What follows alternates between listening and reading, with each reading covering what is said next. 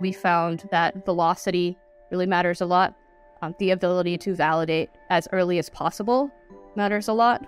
Um, you don't want to like push a bad model to production. Um, you don't want to wait until your final stage of like A/B testing in order to find out that something is not going to work well. So we found that like the earlier you can validate, the better it is. You're listening to Gradient Dissent, a show about machine learning in the real world, and I'm your host Lukas Biewald. Shreya Shankar was an ML researcher at Google Brain and an ML engineer at Viaduct AI. And now she's a grad student at UC Berkeley, where she wrote a paper that we all love here at Weights and Biases called Operationalizing Machine Learning in an Interview Study. This is a really fun interview. I hope you enjoy it. All right. Thanks so much for doing this. I, I really appreciate it. Of course. Thanks for having me. I'm excited. I, I think we've all been like watching you on Twitter or following you on Twitter for a long time, so it's exciting to meet you. um, you know, it's funny how it's like every now and then you like run into a Twitter mutual or, whatever, and it's like, oh, like I know you, but I don't really know you, but I know you, like. totally. Yeah. Um, we were actually doing a podcast with Sarah from Amplify Partners, and we both started mm. talking about how much we liked your paper, and I was thinking, really, like I should. Uh, I should just go directly so to the source. um, but yeah, I guess maybe if you could tell us before we get into your paper, which I really want to talk to in depth, maybe if you could tell us a little bit about your um, your career and how you got excited about um, operationalizing machine learning.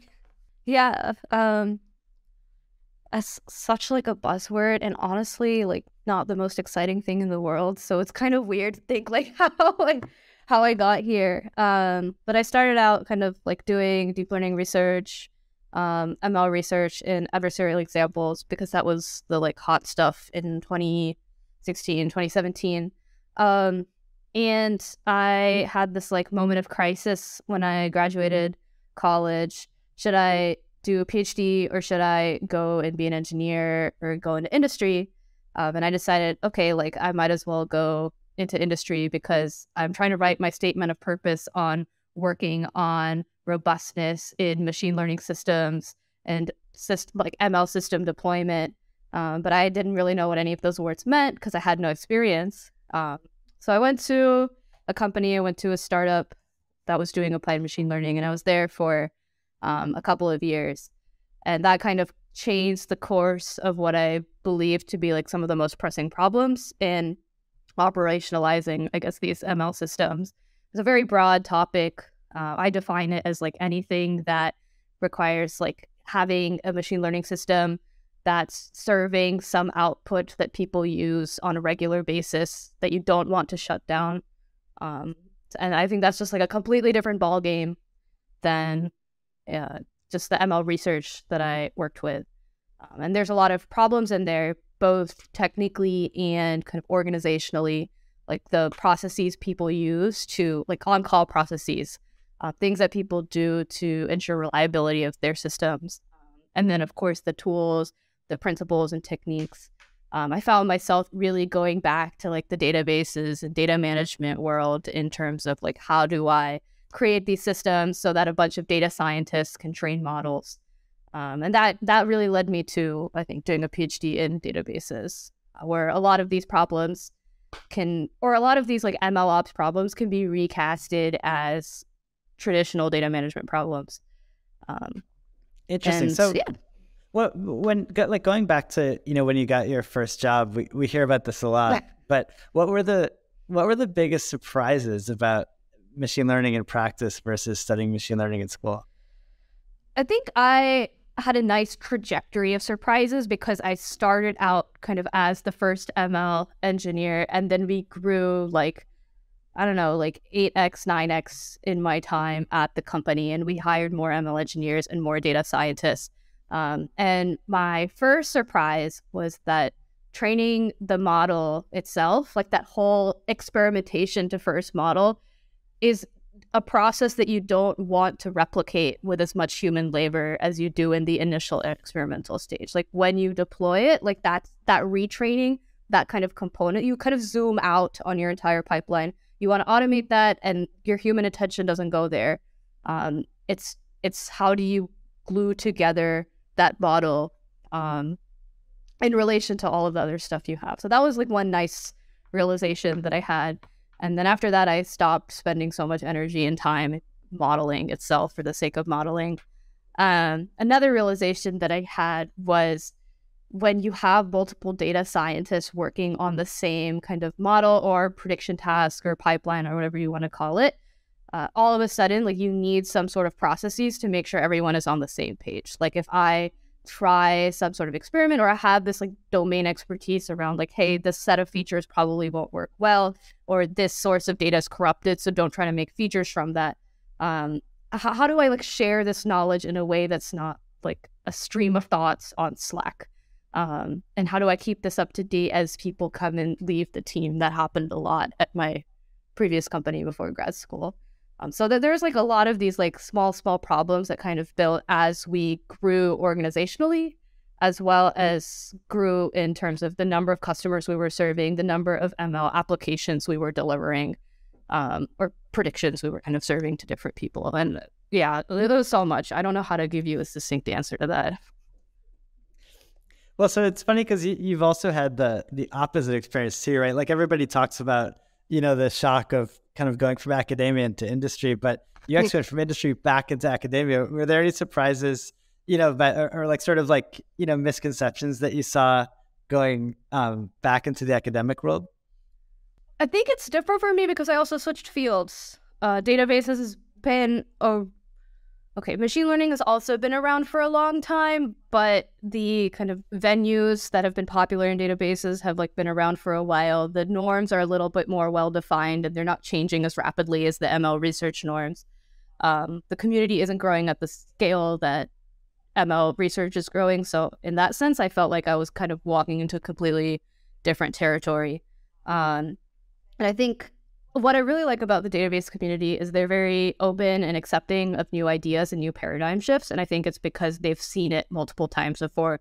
They've seen it like SQL to unstructured data uh, or structured to unstructured data. They've seen it from like transactional systems to like OLAP systems.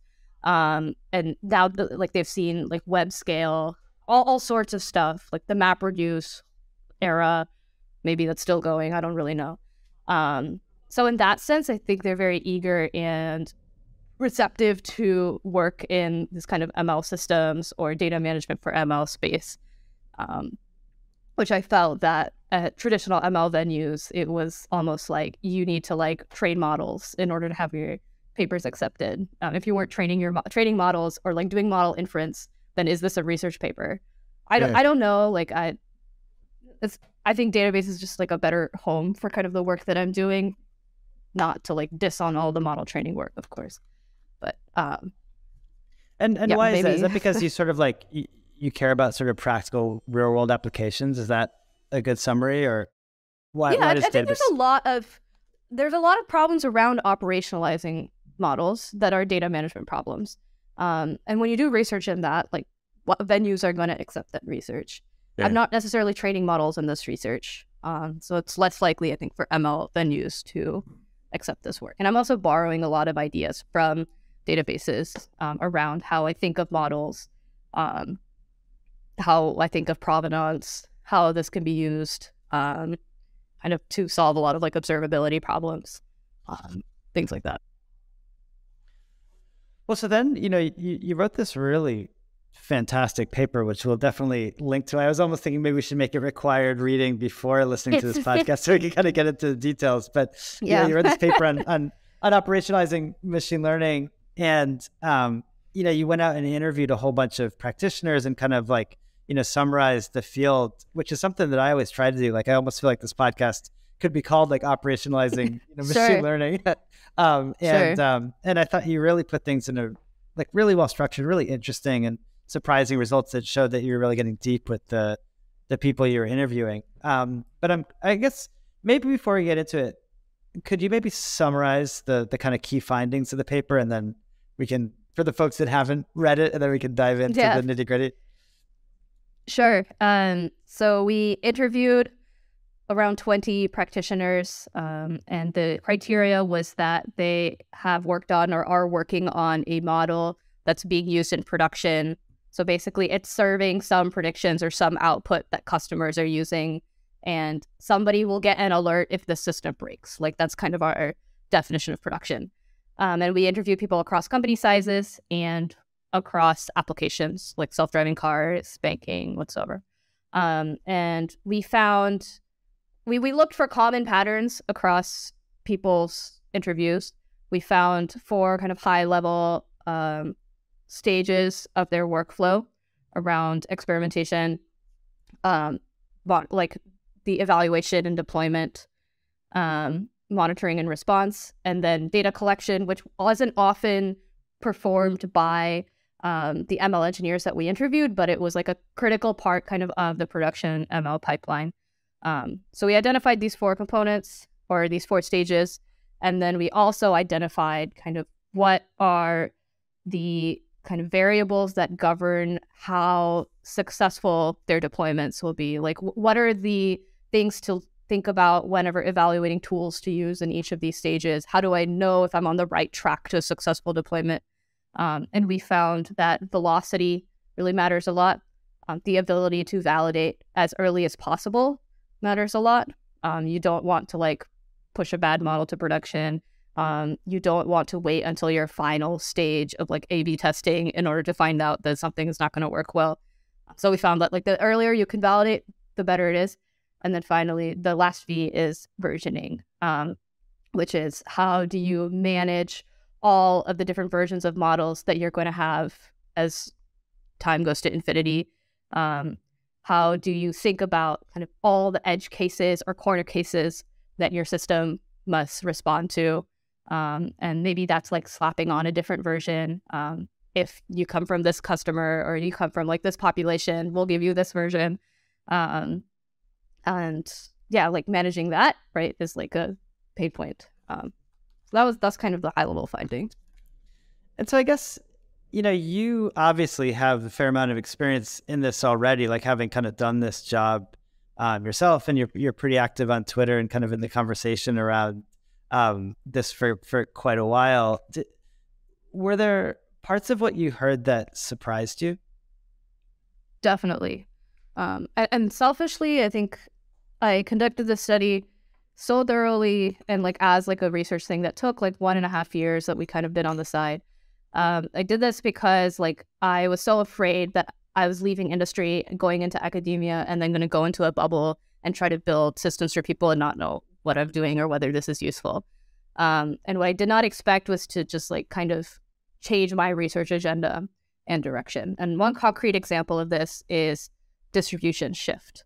I used to believe, well, it's, maybe is a problem depending on how you define it, but the idea that if you have this static model in production, um, like a static set of parameters or a function that's being called on some features, and these features are changing, time is going on, um, at some point, right, you're that this is like the classic uh, view staleness problem in databases, right? You need to refresh your views to keep up to date with the underlying data. If you think of a model as a view on a table, like the same thing exists. Um, but I think a lot of the ML literature, or even um, things that I'd been thinking about, are how do I make my views like robust to these, I don't know, changes in the underlying distribution. Um, and in practice, like, sure, that's like great, but if something as simple as recomputing the view or retraining the model solves my problem of staleness, then why don't I just do that? Um, and you'll find that at these like very large organizations like Meta, Google, um, Amazon, etc., that they're simply retraining their models like six, seven, eight times a day, um, or even every hour and distribution shift is not their problem. Um, in this setting, when you're retraining all the time, like cor- retraining on corrupted data becomes a problem. So, how do I make sure that my data is clean and corrupted? How do I identify um, when to block a retrained model from being promoted back to production? Like all these sorts of problems. Uh, it's like, oh, these are very interesting research problems, but this is not what I thought of distribution shift to be. Um, hopefully that answers your question. I can totally. think of others. um, the the people that you were talking to, were they kind of like individual contributors building models? Is it more like managers? Was uh, we often see like a separate ML ops um, Yeah. team that's sort of doing the infrastructure while other people are kind of doing the training? Like who who were the kind of folks that ended up in your um, in your study? We required that everyone was an ML engineer, like responsible for a model or like pinged when uh, the model predictions are bad or someone's complaining at some point in their career. Some of them had switched to the infrastructure building side. Some of them had become managed. I think two of them had become managers, um, and that's like written in the paper. Um, but everyone there like acutely knew what it was like to have like put a model in production and somebody complained about the predictions. Um, and that's really what we wanted to drill into. Like, all right, and so like, what did you do to fix this? What does your team do to fix this? Um, yeah, like simply retraining the model often fixes it like 80% of the time. These ML engineers have so much on their backlog. Like if they can kick off a retrain and get to something else on the backlog and it works 80% of the time, that is going to be the solution. That is the best solution. Um, I, I don't. I, I feel like more ML researchers should know this, but maybe I maybe I'm biased. Were these people mostly doing kind of unstructured data? Like one of the big dichotomies that we see is like structured versus unstructured, where like unstructured, you often get more, um, you know, kind of neural net techniques. You get, uh, you know, bigger models. You get almost like a totally different stack in many cases. Did did Yeah. you observe that too? Uh, definitely, we talked to some people who had very image heavy, like self-driving cars or autonomous vehicles is a good example of this. For sure. Um, and they're definitely using neural networks. I think when drilling though into like data quality um, and this kind of like data management, I think people tend to think about like relational data management, like how do I manage the embeddings or how do I manage like tuples. Um, I don't know if we've like gotten to the place where we're thinking about like traditional data cleaning and data quality in terms of like images or like other unstructured data. Um, but we didn't focus the interviews too much on that. Were people doing a lot of um, exploration of features? Like, did, did feature stores show up much in your in your interviews?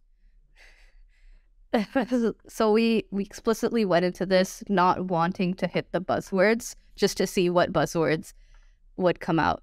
Totally. Um, feature stores were almost never mentioned. So Interesting. Why why do you think that is? I think people thought about the idea of like a feature table or a feature service. Um, but very few people said the term like feature store. Uh, what mattered to them was just like having features that were available for them to query. And like oftentimes at organizations, it just happens to be a cron job that's like populating features And I mean, obviously not at like Meta. They're not going to have like a Postgres table of features, but in a lot of like mid-sized cases, mid-sized companies, right, you can have Postgres table of features, and you can have a cron job that recomputes features um, every day, and it's fine. And I think it ends up going back to this like view staleness problem, right? Like how stale is or how stale does it need to get for your business to experience some like performance hit. Um, it's not like yeah, I don't know if like you need to be computing them on demand all the time. Yeah. um, I guess I, I, I sort of I love your um you know your kind of simple categorization of like data collection, experimentation, evaluation, and and and monitoring and response. I guess um, did it feel like of those categories? You know, I think you said the data collection was usually like a different team. But where where was your um where were your respondents spending most of their time, and where do you think they felt like the most um, pain was?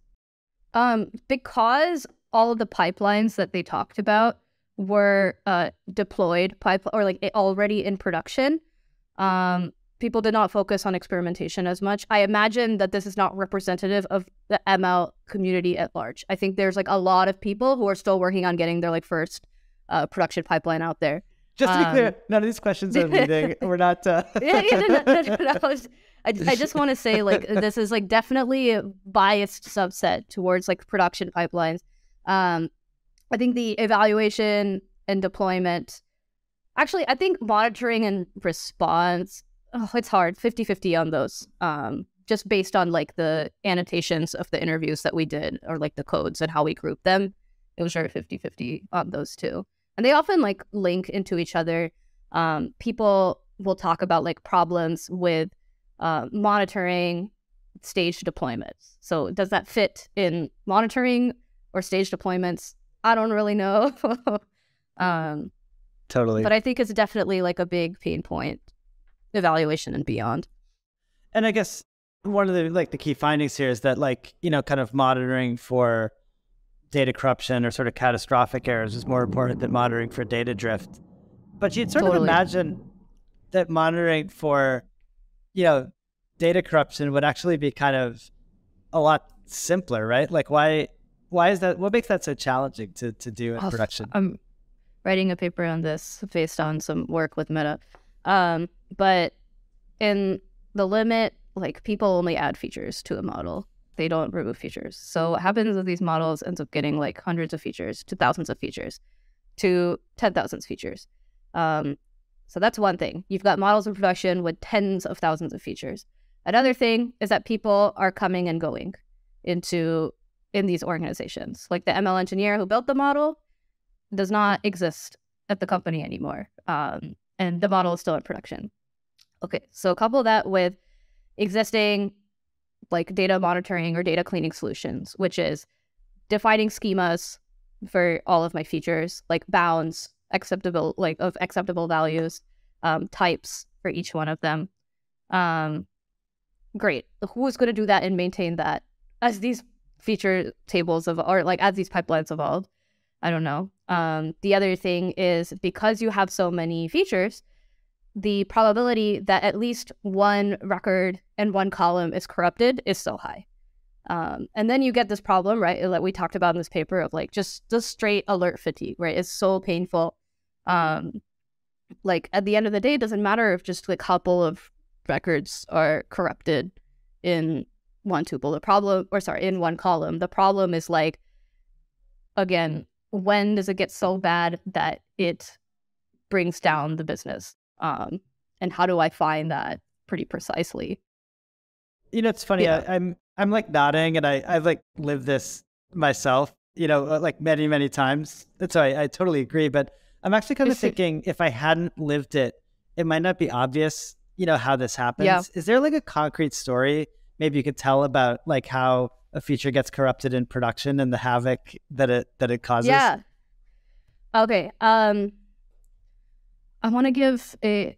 I feel like this is like a question where people will attack me for any answer. Like if I get give an example of like a Meta or a Google, they'll be like, "Oh, but not every company is a large company."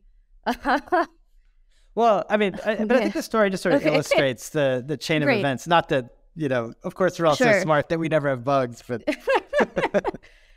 sure, I think uh, I'll, I'll give one example at my previous company.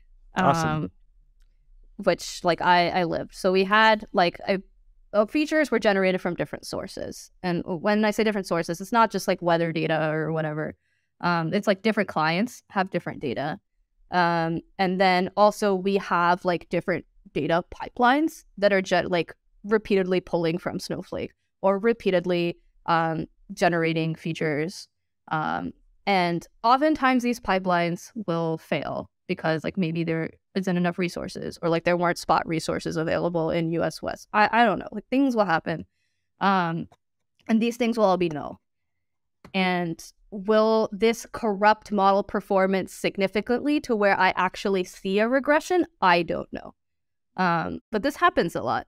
What ha- like it also happens that like some of my clients like they send me data every day um, and like one day they send it in a CSV or Parquet. One day they switch the order of the columns.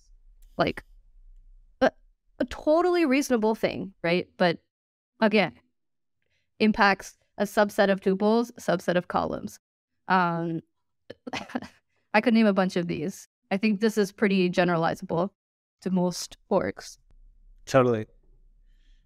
Um, I remember at, at my first job, all the features for some reason, like there's no technical reason this is necessary, but someone started just like naming each feature column with like a, like four letters, so, like literally like four letters for no reason, you know. And so then like people know. just kept kept like doing it. So like all the feature names were like just like like really like compressed like word. It's Yeah, basically at some like point like no one knew what they meant. but it was it was nuts.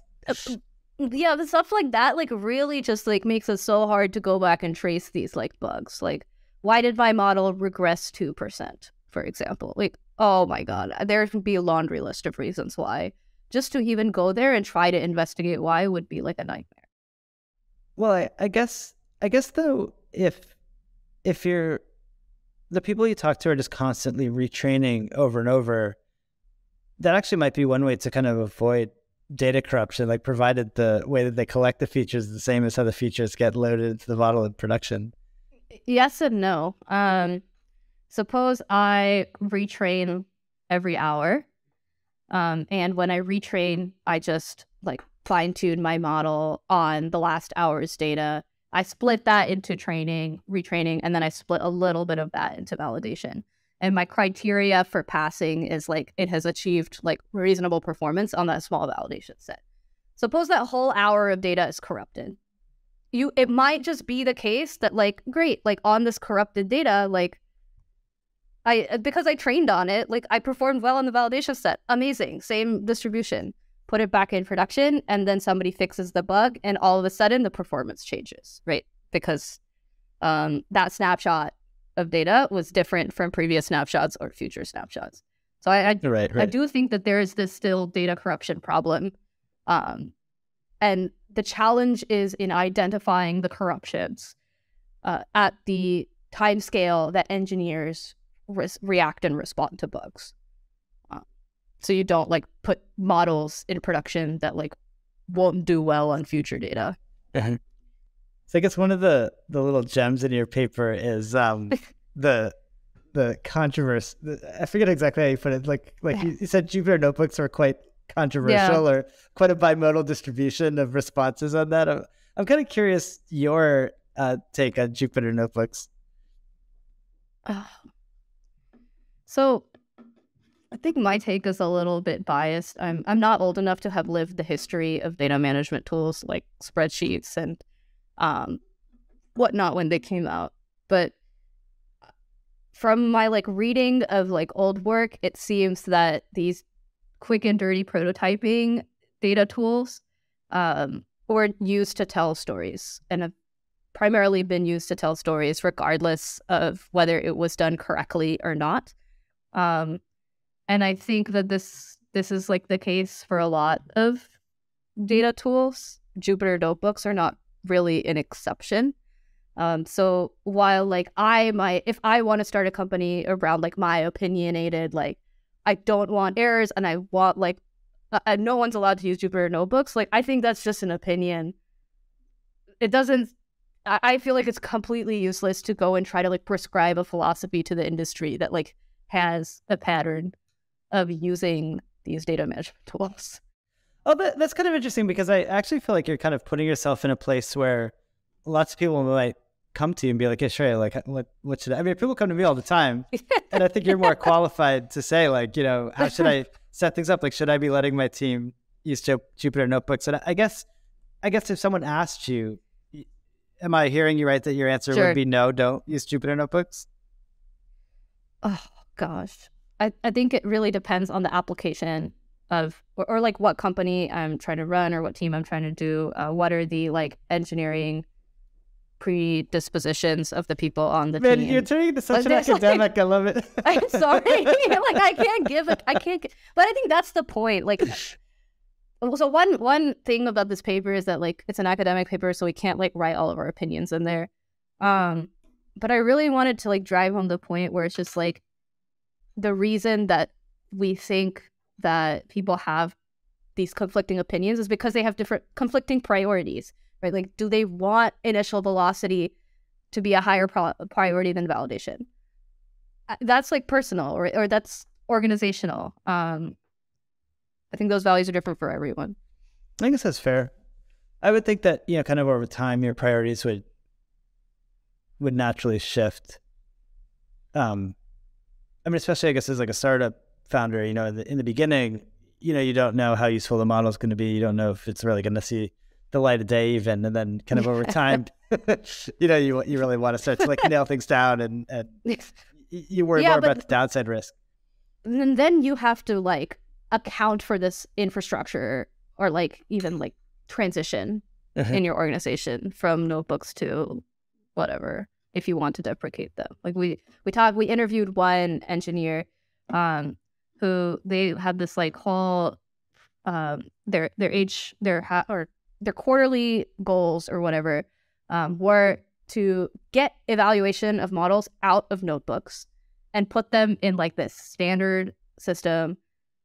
Didn't care it didn't matter what like CI/CD tool or whatever but the whole point was just like get this in a standardized system so that people would stop like running notebooks as a way to show that and like everyone a different fork of the notebook um I, I don't know i feel like stories like that just make me like oh my god like no one is working on ml no one is working on the company the, the direct company objective because they're like fighting their infrastructure battles and like I don't know, dealing with all the tech debt that they introduced from having the notebooks.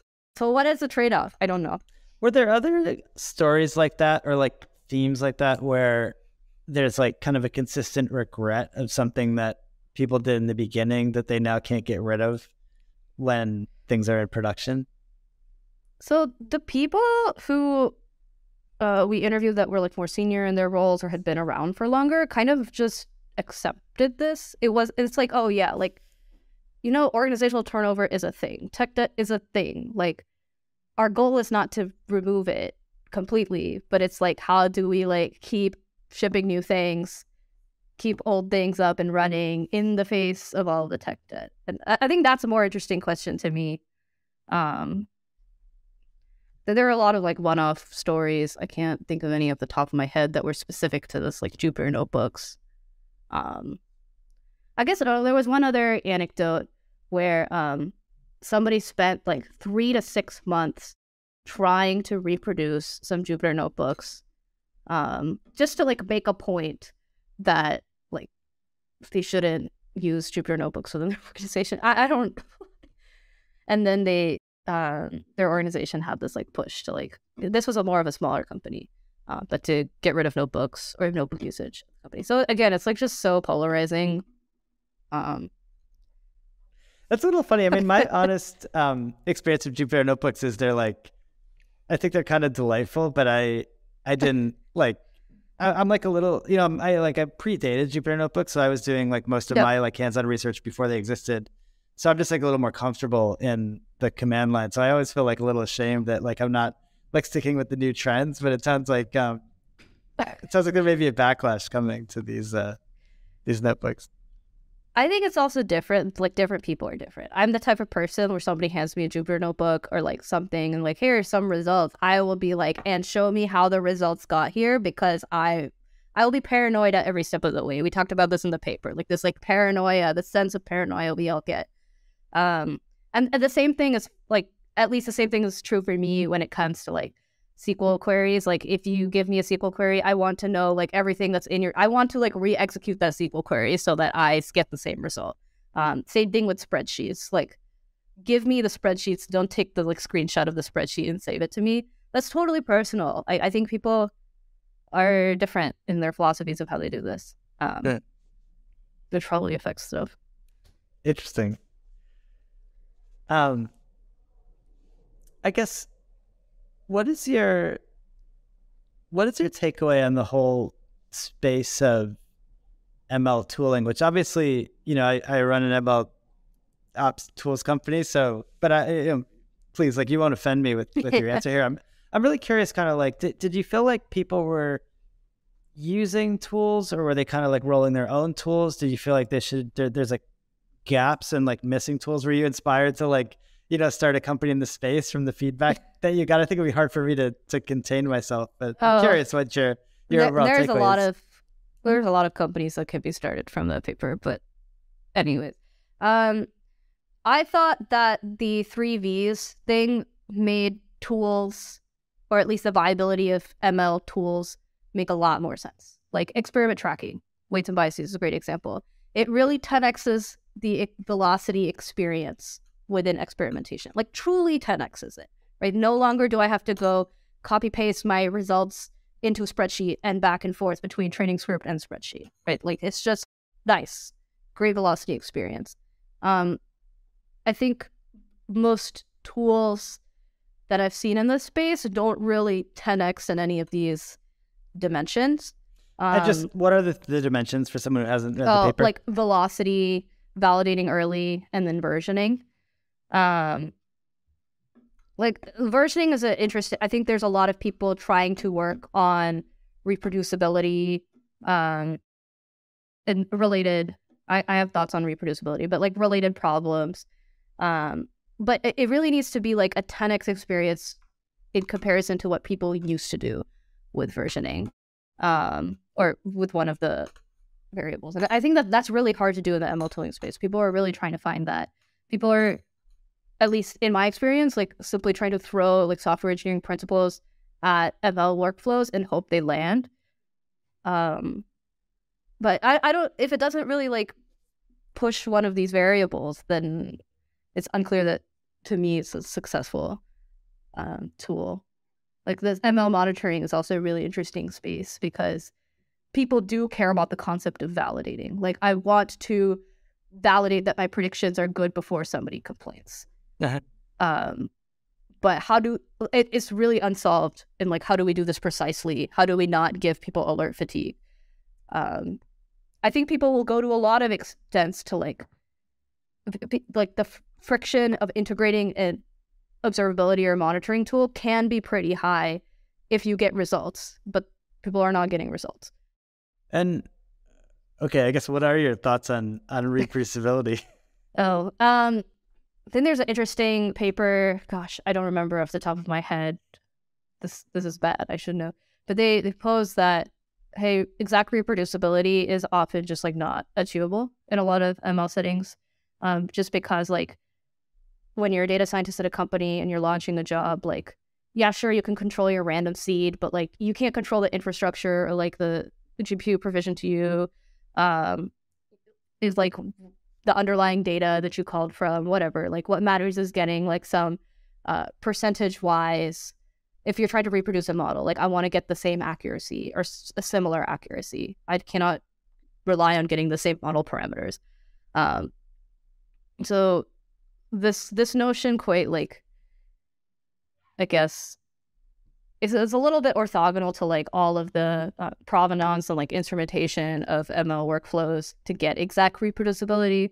I'm not sure like how feasible that is like in a Kubernetes environment, for example, or like larger scale infrastructure. Wait, so to summarize your position, is it that reproducibility is impossible? Oh, I think we just like for reproducibility tools, like we need to rethink like what it means to get like reproducibility. Uh, like tracing, for example, uh, tracing like a data scientist workflow, um, saving the exact artifacts. are, are is that what matters? Like, what is it that truly matters with reproducibility? Um, if I have the artifact, but I can't reproduce that artifact, or like if I if I logged artifacts at every step of the way, but I can't reproduce them, is that does that help me? I I feel like these are kind of questions that I don't have the answer to off the top of my head. Okay, I can't help but like weigh in on my own thoughts here because people ask me about this a lot. I guess I, I think I totally yeah. agree that reproducibility is is kind of like a much less of like a binary switch than people realize. Like I think there's like lots of things you can do that are like increasingly annoying to make things mm-hmm. like more more reproducible. And I kind of think that every and I think there's a real cost, so you shouldn't necessarily do everything possible. But I do think most people would stand to gain from going like further along that like you know reproducibility sure. trade-off curve than they're than they're doing today. So I always try to explain that to to customers actually of like, hey, you know, we we try to make it easy to like save a lot of stuff so that you have you know because like we're, we're most people starting place at least in my experience is like zero reproducibility. Like I'm, I'm talking Yeah. about like a model they made six months ago. They couldn't even tell you like the state of the code when the the model trained. Like forget about the data that you know went into it. And so it's sort of like, you know, I think I think every step towards reproducibility is going to make your team function better. It's going to help you with governance. Like there's so many reasons you actually would want to do it. But I I think it is incredibly expensive to get perfect reproducibility, like like you're saying. Yeah, I like your definition of like kind of pushing further along the reproducibility axis. That then the question becomes like, okay, what are the markers on Yeah. this axis?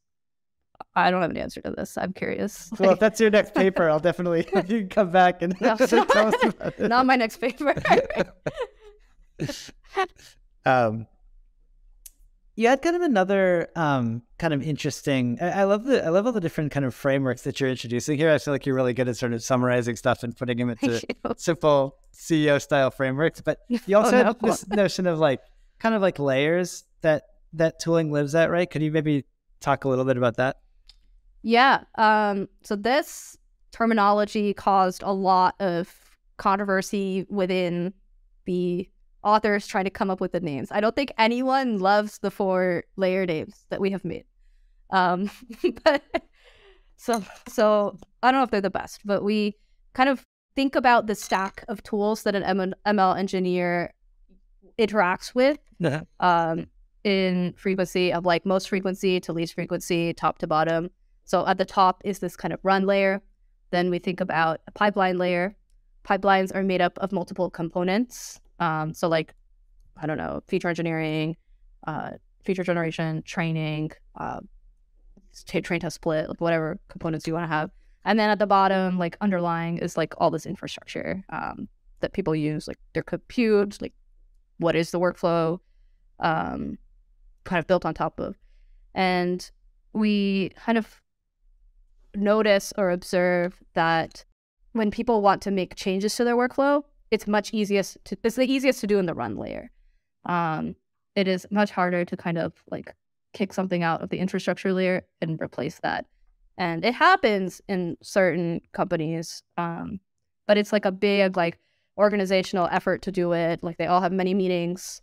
Um, it, like it's, it's true, it's true. Um, What would be an example of a change someone might make at that layer? which one? The, i- infrastructure, layer? Yeah, yeah. Yeah. Uh, I think one example is like moving to from like GPU clusters on prem Yeah. to cloud GPU. That's one big one. Um, another one's like introducing like an orchestrator for these servers, like Kubernetes. Um, at least these are things that we, like, I personally experienced also at my previous company that I was at. Um, and like even like the pipeline layer is super annoying to like make changes to. Like if you have like Airflow, Kubeflow as your orchestrator, like it is such a pain to migrate that.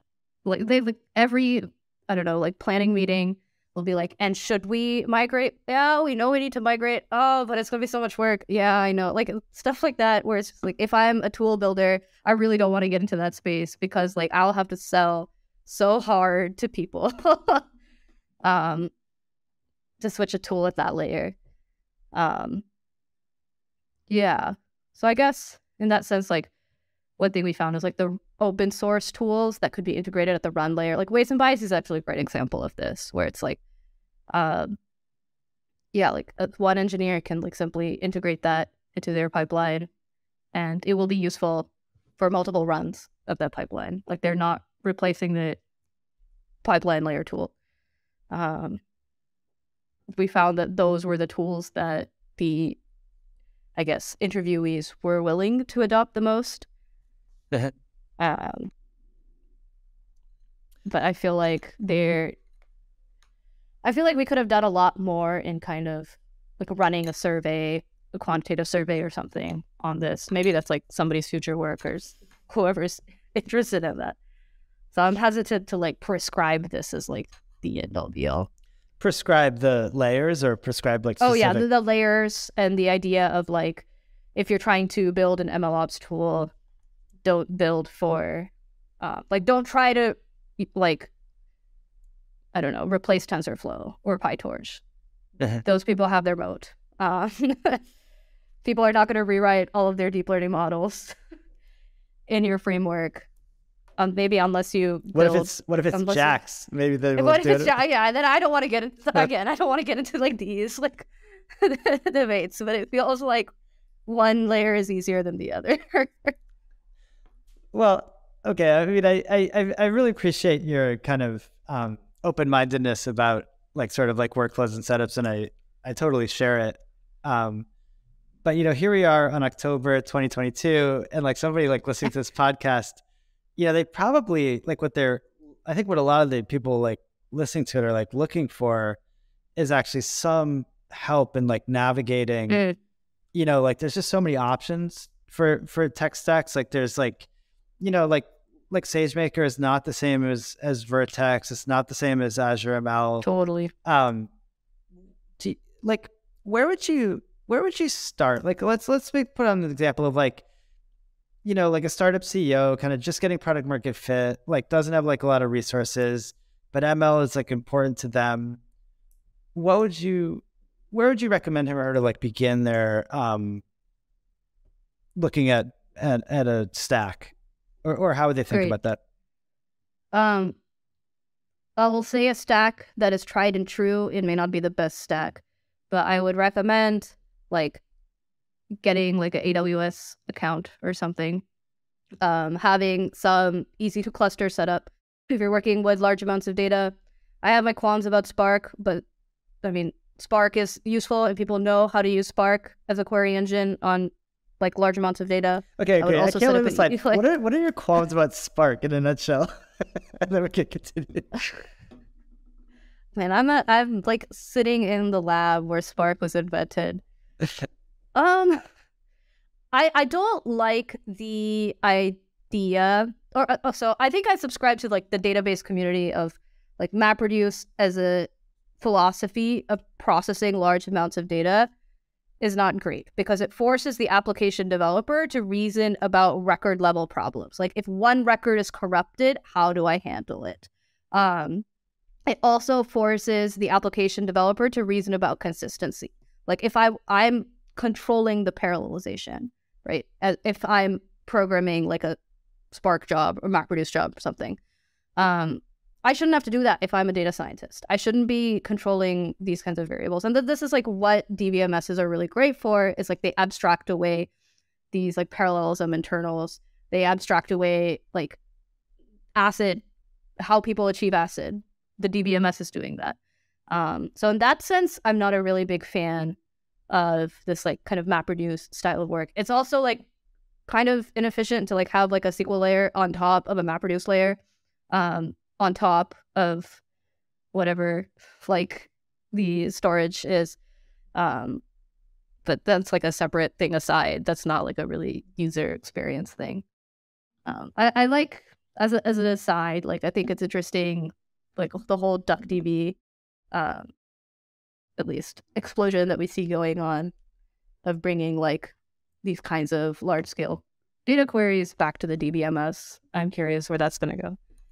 Interesting. All right, but I sorry, I I, I, totally derailed you. But so you're saying like kind of AWS, like EC2, um, start there. Like get an EMR cluster for Spark, um, and like have some way for data scientists to interface with these machines. Uh, Kubernetes. This might be a lot, but s- some way for them to like, I guess, access the machines that you have in your computing cluster. Um, so that's one thing. I think another big thing is like once you get to like production level stuff, right? Or if you have data pipelines at your company, you need to have some sort of workflow scheduler, um, something to define like a DAG and then execute those DAGs. Airflow is like really tried and true. I know a ton of people hate it, but it will work. It is also known to work in cloud based settings. They also have a nice Python DSL to be able to define DAGs. They have a nice UI to trigger the DAG. They have a nice UI to backfill the DAG. So I I would say that's good enough. Um, and then on top of that, I think like people, I don't know, hire a good like data science lead, ML engineer. to do the ML stuff. Do you have any advice on on hiring a first ML engineer or data scientist? I wish. I almost want to say don't hire somebody right out of college, but I was hired right out of college. So I shouldn't say that. But, but like the problem with that was I didn't know anything. Like here I was like writing deep learning models in Jupyter notebooks, saving them to S3, and then like telling other people to like read. No, that's like a terrible workflow. Um, or a terrible workflow if you want multiple people to collaborate on the same thing and share learnings effectively and also scale. Um, I think people who have data engineering experience tend to like at least think about the right, uh, not just terminology, but concepts. Like SLAs are a good example of like ML people should also be thinking about SLAs. Like, what is a minimum accuracy that my product should have before somebody complains about the predictions? Like, stuff like that. Um, how do I schedule things on a recurring basis? A lot of ML pipelines you can be casted as like data pipelines, right? So I would hire somebody who has data engineering experience for sure. Um, ideally, hopefully, someone who's trained a model. But I honestly think that's less relevant than having the data engineering experience. I feel like I've talked to so many people who have like who have ML experience, but then don't have any software engineering or data engineering experience, and that's like really hard right, to convert um, when you're starting a company. Makes sense. Well, you know, we always end with two questions. I want to make sure we get them in. So, um, sure. I guess uh, one is um, what is a underappreciated topic in machine learning broadly? Machine learning. Like if you were to go back into machine learning and and could like, you know, investigate something, where where where would you be like wanting to to look more? That is not a data management problem. This this is an exercise for myself. I think the idea um, of interpretability, but I, I think of it as provenance. Like like the influence functions paper is interesting. Was like if I have a image and I have a prediction of this image, what are the training examples that like most likely helped the model get to this image? Um, but techniques to do this are kind of computationally expensive or are limited to like a single point in the training data uh, or require like a full pass through the training set for every it, it, like i think there's a lot of work that can be done there kind of on interpretability but not of the model but like explaining how a prediction got to where it is based on the data that a model was trained on. Interesting. Do you remember the name of that paper? I'd love to put it in the show notes. Uh understanding black box predictions via influence functions nice and then i guess the the final question, which you are incredibly qualified to answer, I think, is when you look at the when you look at the life cycle from kind of research paper to running successfully in production, where do you see the biggest bottleneck or the most surprising bottleneck? Evaluating if this research or this new idea actually provides a worthwhile gain over another solution. Um, is there something off the shelf? Is there something baseline that can get something very similar or get a performance that's very similar, but not have to go through this headache of like understanding the new thing and implementing this headache. I don't even think we have frameworks to think about this. Um, so you're just saying it's just it's it's painful to try all the different things and see if they actually work. Yeah, yeah. It's like, or do we even need to try all the different things and see if they work? Like, do I? When do I? If I'm a practitioner at a company, when do I actually pay attention yeah. to some ML research development? When do I actually integrate it into my system? I don't think that people have a framework for thinking about this. So, at least I haven't heard of a big one. All right. Well, thank you so much for your time. That was that was super fun. I really appreciate it. Yeah. Thanks for having me. If you're enjoying these interviews and you want to learn more, please click on the link to the show notes in the description where you can find links to all the papers that are mentioned, supplemental material, and a transcription that we work really hard to produce. So check it out.